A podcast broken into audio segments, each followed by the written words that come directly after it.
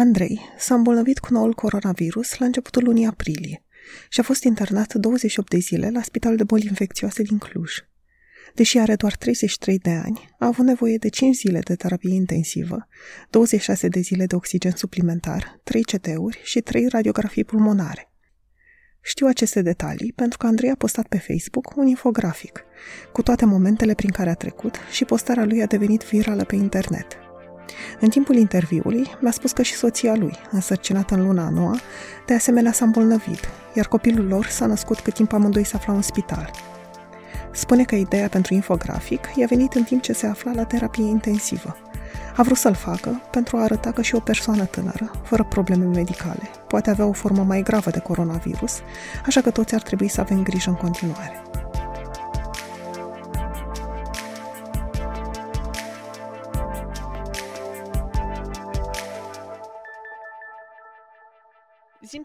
Început, cu ce te ocupi și câți ani ai? Da, lucrez pe un post de marketing și vânzări la un producător de uh, mobilier din uh, județul Cluj și am 32 de ani. În câteva, în două săptămâni fac uh, 33. Și ai idee cum te-ai îmbolnăvit, știi? Da. da, am fost 10 colegi de la muncă care am luat uh, virusul. Unul dintre colegi a fost uh, primul. Nu știm exact cum a ajuns virusul la el, de unde a luat el virusul. Ideea e că cam după o săptămână de la apariția simptomelor lui de, de răceală, am uh, început să avem și noi simptome. Deși la începutul lunii aprilie, sfârșitul lunii martie, începutul lunii aprilie, am, uh, am lucrat de acasă mai mult, dar am fost două zile la, la birou și atunci uh, cred că am fost expus și am, am, luat, am luat virusul. Și care au fost primele gânduri când ai aflat că ai și tu? Ți era teamă? Nu știu, la ce te-ai gândit? Că va trebui să te internezi și să fii departe de familie? Până am aflat că, că am luat și eu virusul, că sunt pozitiv, am avut, să zic așa, câteva zile de... Am avut uh, câteva zile timp să, să-mi dau seama că... să mă pregătesc mental că, că va fi COVID. Din data de 10 aprilie până pe 15 când am fost internat, Deja știam... Pentru că tu pe 10 deja aveai simptome. Aveam simptome, da, mm. da. Și a doua zi am început să vorbesc cu colegii, să să întreb dacă ei sunt ok, dacă mai sunt și alții cu simptome. Pentru că tot primeam mail-uri cu uh, colegi, de la colegi care scriau că sunt out of office în ziua respectivă sau a doua zi. Mi-am dat seama că ceva nu e ok și atunci am luat legătura cu toți colegii de la birou și am descoperit că suntem vreo 10 care avem simptome asemănătoare și cumva începeam să mă pregătesc mental pentru tot diagnostic. Nu mă așteptam, adică mă așteptam la o experiență ok, la o formă ușoară, fiind tânăr, dar s-a dovedit, că, s-a dovedit mai, mai târziu că nu, că nu a fost așa, din păcate. Ai spus și tu mai devreme că nu ai avut o formă ușoară și chiar ai făcut un infografic în care ai prezentat într-un fel momentele cheie din tot ce a însemnat boala ta și asta înseamnă că ai stat uh, aproape o lună în spital, ți s-au făcut mai multe teste, poți să-mi povestești, te rog, cum a fost Da, ideea cu infograficul, Așa. da, ideea cu infograficul am, uh, mi-a venit în timp ce eram la terapie intensivă. Am vrut uh, prin infograficul ăsta să, să arăt că nu contează vârsta, nu contează faptul că e sănătos, nu vine vorba de COVID și a doua, al doilea scop al infograficului a fost să atrag atenția supra date de 15 mai, care foarte mulți o considerau un mic revelion. Eu, pe lângă job, am mai multe pasiuni, printre care fotografia și designul, grafic designul. Și am mai lucrat pe proiecte unde am mai făcut infografice și de asta am vrut să expun uh, povestea mea într-un infografic, fiind mult mai simplu de parcurs, mult mai simplu de înțeles toată povestea și așa am ajuns să fac infograficul care apoi s-a viralizat uh, repede. Chiar mai devreme mă uitam și a fost care 2200 de shares. Da, eu în general am pe Facebook, uh, nu știu, maxim, așa în medie să zic, 50 de like-uri, niciun share la, la nicio postare. Dar, uh, dar am rămas surprins că într-o zi, două s-a viralizat foarte tare și Sper eu că a ajuns la, măcar la, adică a ajuns la mulți oameni, dar măcar câțiva au înțeles ceva din experiența asta mea. Poți să-mi povestești și mie, te rog, uh, adică dincolo de infografic, da. experiența din spital? Păi să o luăm cu începutul. Bun, am ajuns pe data de 15 aprilie la, la, la triaj, după ce o noapte înainte am avut simptome destul de urâte. Simțeam că nu respir, că nu am destul aer, plus că am avut o tuse persistentă toată noaptea, nu știu dacă am dormit o oră. A doua zi, pe la prânz, tot povesteam cu soția și spuneam că, uite, nu, nu sunt ok, vedea așa că nu sunt ok și atunci am decis să, să sunăm la ambulanță. A venit ambulanța, am ajuns la triaj, mi-a făcut acolo niște analize, o, mi-a făcut o ecografie, o, o radiografie și m-au trimis în aceeași zi, după două ore de triaj, la Spitalul de Boli Infecțioase din Cluj-Napoca. Am ajuns acolo pentru că deja aveam o pneumonie de 25% și era deja un caz care trebuia tratat la infecțioase. Colegii mei au ajuns la alt spital, uh, unde se tratau cazurile ușoare. Uh, am ajuns la infecțioase, încă nu era confirmat testul făcut înainte cu o zi, acasă mi s-au recoltat probe, uh, dar pe baza simptomelor, pe baza examenului clinic de la triaj, medicii și-au dat seama că sunt șanse foarte mari să, să fie COVID. Atunci am început tratamentul cu plachenil seara respectivă. A doua zi mi s-a confirmat diagnosticul de, de COVID și am început practic cu tratamentul standard.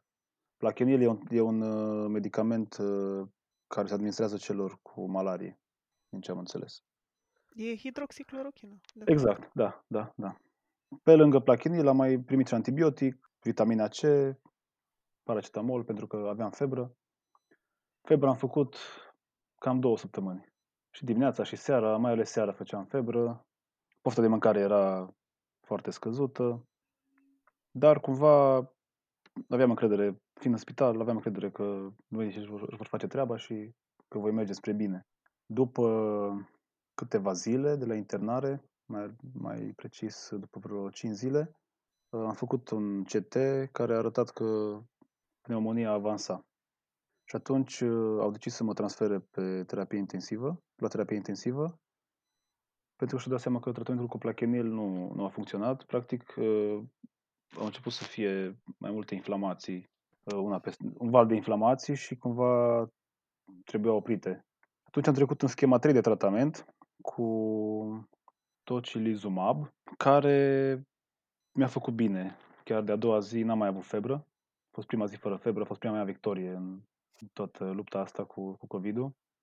Deja aveam așa un, cum să zic, când mi s-a luat temperatura, aveam așa, nu neapărat un atac de panică, dar simțeam așa anxietate. Și am rămas cu chestia aia și acum, dacă mi-a temperatură, bine, acum știu că sunt bine și simt că mi-a temperatură, dar așa am așa o reținere când trebuie să, să fac chestia asta. La terapie intensivă N-am fost, n-am fost intubat, deci e foarte bine de precizat chestia asta, pentru că foarte multă lume m-a întrebat dacă am fost intubat. Nu am fost intubat, dar în schimb am făcut uh, multe proceduri de respirație cu...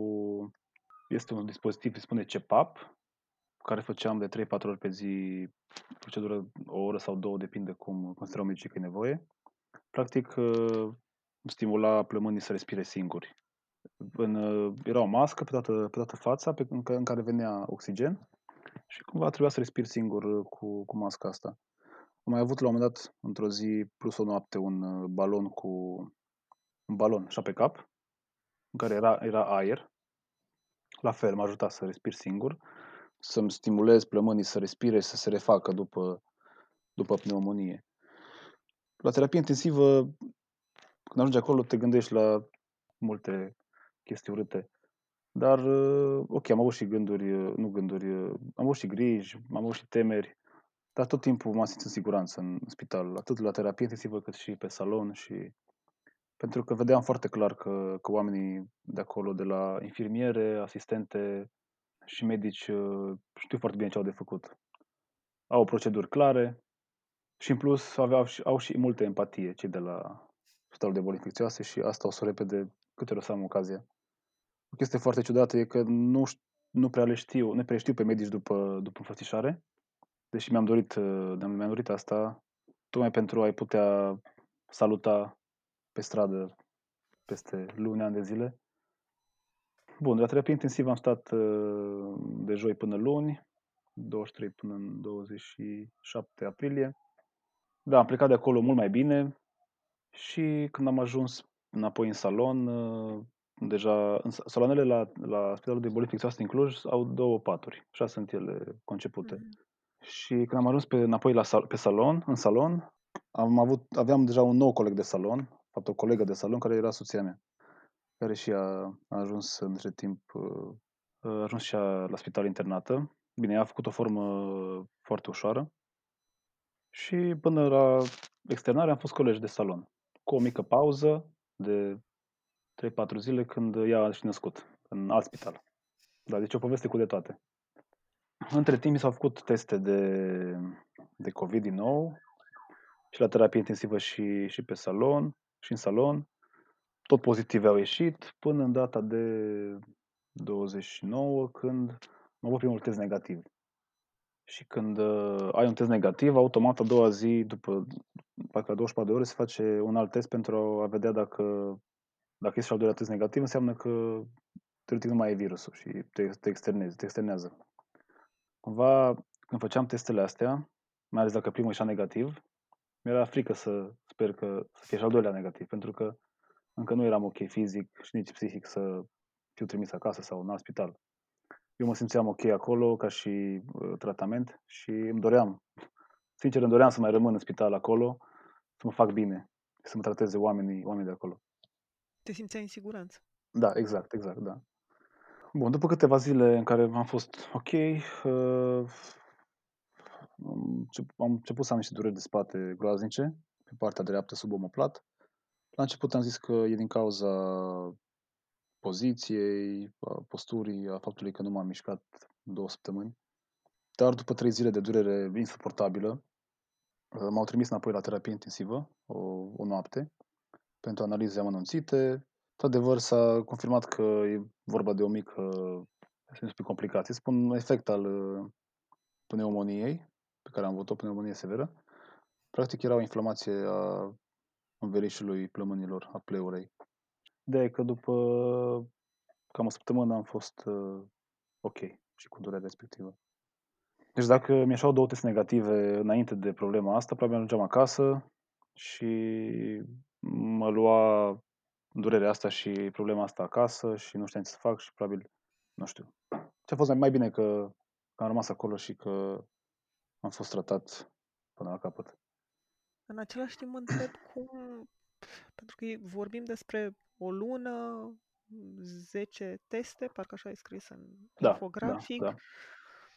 Nu știu, cum făceai să îți păstrezi speranța că la un moment dat totuși o să se termine? Da, întrebam, uh, întrebam pe medici cam care e uh, media de stat în spital după, pentru COVID. Existau oameni care au stat, nu știu, o săptămână sau care au stat șase săptămâni. Care, adică am auzit de cazuri care, de oameni care nu mai aveau niciun simptom, dar ieșeau, ieșeau pozitiv la toate testele și atunci au stat și șase săptămâni. Eu am fost norocos că am stat 28 de zile. Norocos, să zic așa. Da, eu, eu cred că am stat uh, cât, cât a fost nevoie în spital. Și la un moment dat, uh, fiind coleg de, de salon cu soția, uh, ni se, ni se făceau teste în acelea zile. Și au fost, au fost două teste în care am ieșit unul pozitiv și unul negativ. Și îmi doream mai mult să plece ea acasă decât să plec eu. Uh, na, ea fiind și gravidă în luna noua, na, toată energia noastră era concentrată pe, pe nașterea ei, să fie o naștere ușoară, fără probleme, fără complicații. Și până la urmă așa a fost. Și pe data de, de 8 mai a și născut la spital, la maternitatea din Cluj, la ginecologie 1, așa se numește clinica. Era încă pozitivă la, la naștere. Cel mic a ieșit negativ după două teste și ea s-a întors uh, cu mine în salon uh, după trei zile. Unde am fost iarăși testat. Copilul unde a rămas? Copilul a rămas uh, la neonatologie o săptămână până a fost testat și el de două ori, până am fost și noi testați și externați până la urmă în 13 mai. Da, deci cam așa cam așa a fost uh, și experiența cu nașterea soției. Că ce mă întrebam eu e că, pentru că una dintre, nu știu, fricile mele când mă gândesc că m-aș putea îmbolnăvi, ar fi că în toate momentele grele în care fizic îmi este mai rău, nu aș avea oamenii dragi lângă mine, că n-ar avea cum să mă vadă, pentru că nu vreau să-i îmbolnăvesc și pe ei. Da, da. Și că asta ar fi cel mai greu, mai degrabă psihic decât fizic, dar acum ascultându-te pe tine îmi dau seama că nu, nu aș vrea să fie și ei internați. Adică e, știi, nici nu știi ce să, ce să alegi, Da, ce da, să exact, dorești. exact, de fapt, da. mai mult. Cumva pe noi ne-a ajutat faptul că au fost colegi de spital, de, de salon. Ne mai încurajam unul pe altul. În schimb, până, până a ajuns și ea să fie internată, încă, când încă era, nu era testat sau era primul test a ieșit negativ, acasă uh, era destul de greu să fim la distanță unul față de celălalt. La fel și cu familia, care, care la fel țineam legătura prin, prin telefon. Ei erau și în alt oraș, în Târgu Mureș, toată familia noastră e acolo. Și da, a fost, e greu, e greu să, să fii la distanță față de, de cei dragi și dar cumva, nu știu, dacă pot să spun așa, am avut un pic de noroc că am fost două săptămâni colegi și ne-am, ne-am ajutat unul pe altul, uh, și fizic și psihic. Și cum simți că ați ieșit amândoi din experiența asta? Nu știu, cu vreo lecție, cu vreun gând, cu... Încă nu ne dăm seama, poate, de toată experiența asta. Cred că o să mai fie nevoie de ceva timp să treacă, să ne mai dăm seama prin ce am trecut. Cum am vorbit foarte mult despre, despre povestea asta, pe mine mă ajută foarte mult uh, psihic să, să împărtășesc experiența pe care am trecut. Deși eu sunt foarte, adică foarte, eu sunt mai, așa, mai emotiv, mai introvertit în general, dar acum, nu știu, m-am schimbat total după, după experiența asta. Încă, încă ne revenim. Eu cel puțin am mai avut atacuri de panică după externare, mai ales când uh, stai o aproape lună de zile cu oxigen, supliment de oxigen. Ok, în ultimele zile a fost destul de, de mic ca și nivel, deci practic era doar așa ca să, doar așa pentru psihicul meu. Dar când am ajuns acasă, mai ales după pneumonie severă, nu ești ca înainte, nu ești ca nou. Și mai ai momente în care simți că, ok, mai simți o neapărat o durere, mai simți așa o senzație că nu ai aer sau că nu respiri până la capăt sau că respirația e mai scurtă, mai scurtată. Dar uh, am încercat să, să-mi spun tot timpul că, băi, ești ok, dacă nu era ok, nu te externau, dacă nu puteai respira singur. Deci mai, mai sunt momentele astea când uh, na, mai e temeri și te gândești, oare e ok, oare nu e ok, oare o să fiu bine, oare nu. Mi-am și cumpărat uh, de o săptămână un oximetru care măsoară oxigenarea, saturația și doar și pentru confortul meu psihic. Pentru că spital uh, am tras mult, am lucrat mult ca să ajung la oxigenare ok, mai, mai ales la terapie intensivă, unde atunci când uh, mai făceam uh, anumite proceduri și trebuia să, să-mi ia suplimentul de oxigen de la, de la nas, stăteam câteva secunde, jumătate de minut, fără oxigen și îmi scădea la 85, de exemplu, îmi scădea la 85 uh, nivelul de saturație. 85 e un nivel nu prea bun. Păi știu că sub 95, sub, 96 sub 95, da. Erau... Da, sub 95. Și atunci și la terapie intensivă, cum aveam, aveam acolo un, un ecran unde vedeam tot timpul valorile, vedeam pulsul, saturația, tensiunea. Când am ajuns acolo, mi-am impus să nu mă uit la ecranul ăla. Dar mai bipă ea, sau era cumva așezat în stânga și mai întorceam capul și fără să vreau mă uitam la valorile alea. Și atunci am luptat foarte mult ca să ajung la o saturație ok când, am, când m-am trimis înapoi în salon și chestia asta m-a urmărit apoi până am ajuns acasă. Și când am ajuns acasă, nu mai aveam nici oxigen, nici oximetru. Și am zis, hai să fac ceva. fac ceva cumva să, să fiu eu liniștit că sunt ok cu saturația. Și de atunci, cam de trei ori pe zi îmi iau saturația și e ok, 98. Suntem, suntem bine. Ai spus mai la început când te-am întrebat despre infografic că l-ai făcut înainte de 15 mai pentru că ți era teamă că oamenii se vor relaxa prea mult și nu știu, sper eu că ascultând de experiența ta își dau seama că nu e chiar o răceală ușoară. Dar, în același timp, aș vrea să-mi spui și ceva care să le dea speranță celor care se tem. Ok. Sau care uh... să-i ajute ca gând. Ce te, ce te ajuta pe tine? La ce te gândeai și te ajuta cât timp mm. erai în spital? Ce m-a ajutat uh, în toată experiența asta a fost că știam că soția va urma să va, va naște și încercam să mă gândesc foarte mult la, la cel mic și că încă mai am multe de făcut. Am un scop clar pentru următoarea perioadă și uh, la asta m-am gândit foarte mult. Și cumva trebuie să te legi de, de ceva din viitor când treci printr-o experiență de asta. Cei care trec, cei care vor trece, sau sper să nu mai treacă mulți pe, prin experiența cu, cu COVID, iar cei care, care trec și chiar dacă au forme ușoare sau forme, forme mai grave, pentru că și cei care au forme ușoare, și pentru cei care au forme ușoare, nu e, nu e ușor să, să stai în spital două săptămâni sau o lună. Păi sfătuiesc să se gândească, nu știu, la lucruri bune, la ceva ce au de făcut în viitor, să planifice lucruri, să, să aibă tot, tot timpul minte ocupată, să nu cadă în extrema cealaltă cu într-o depresie sau să gândească la, la lucruri negative. Cam asta, e, cam asta e sfatul meu. Acum știu că e foarte greu să te gândești la tot ce e bun când treci prin așa ceva, dar merită încercat.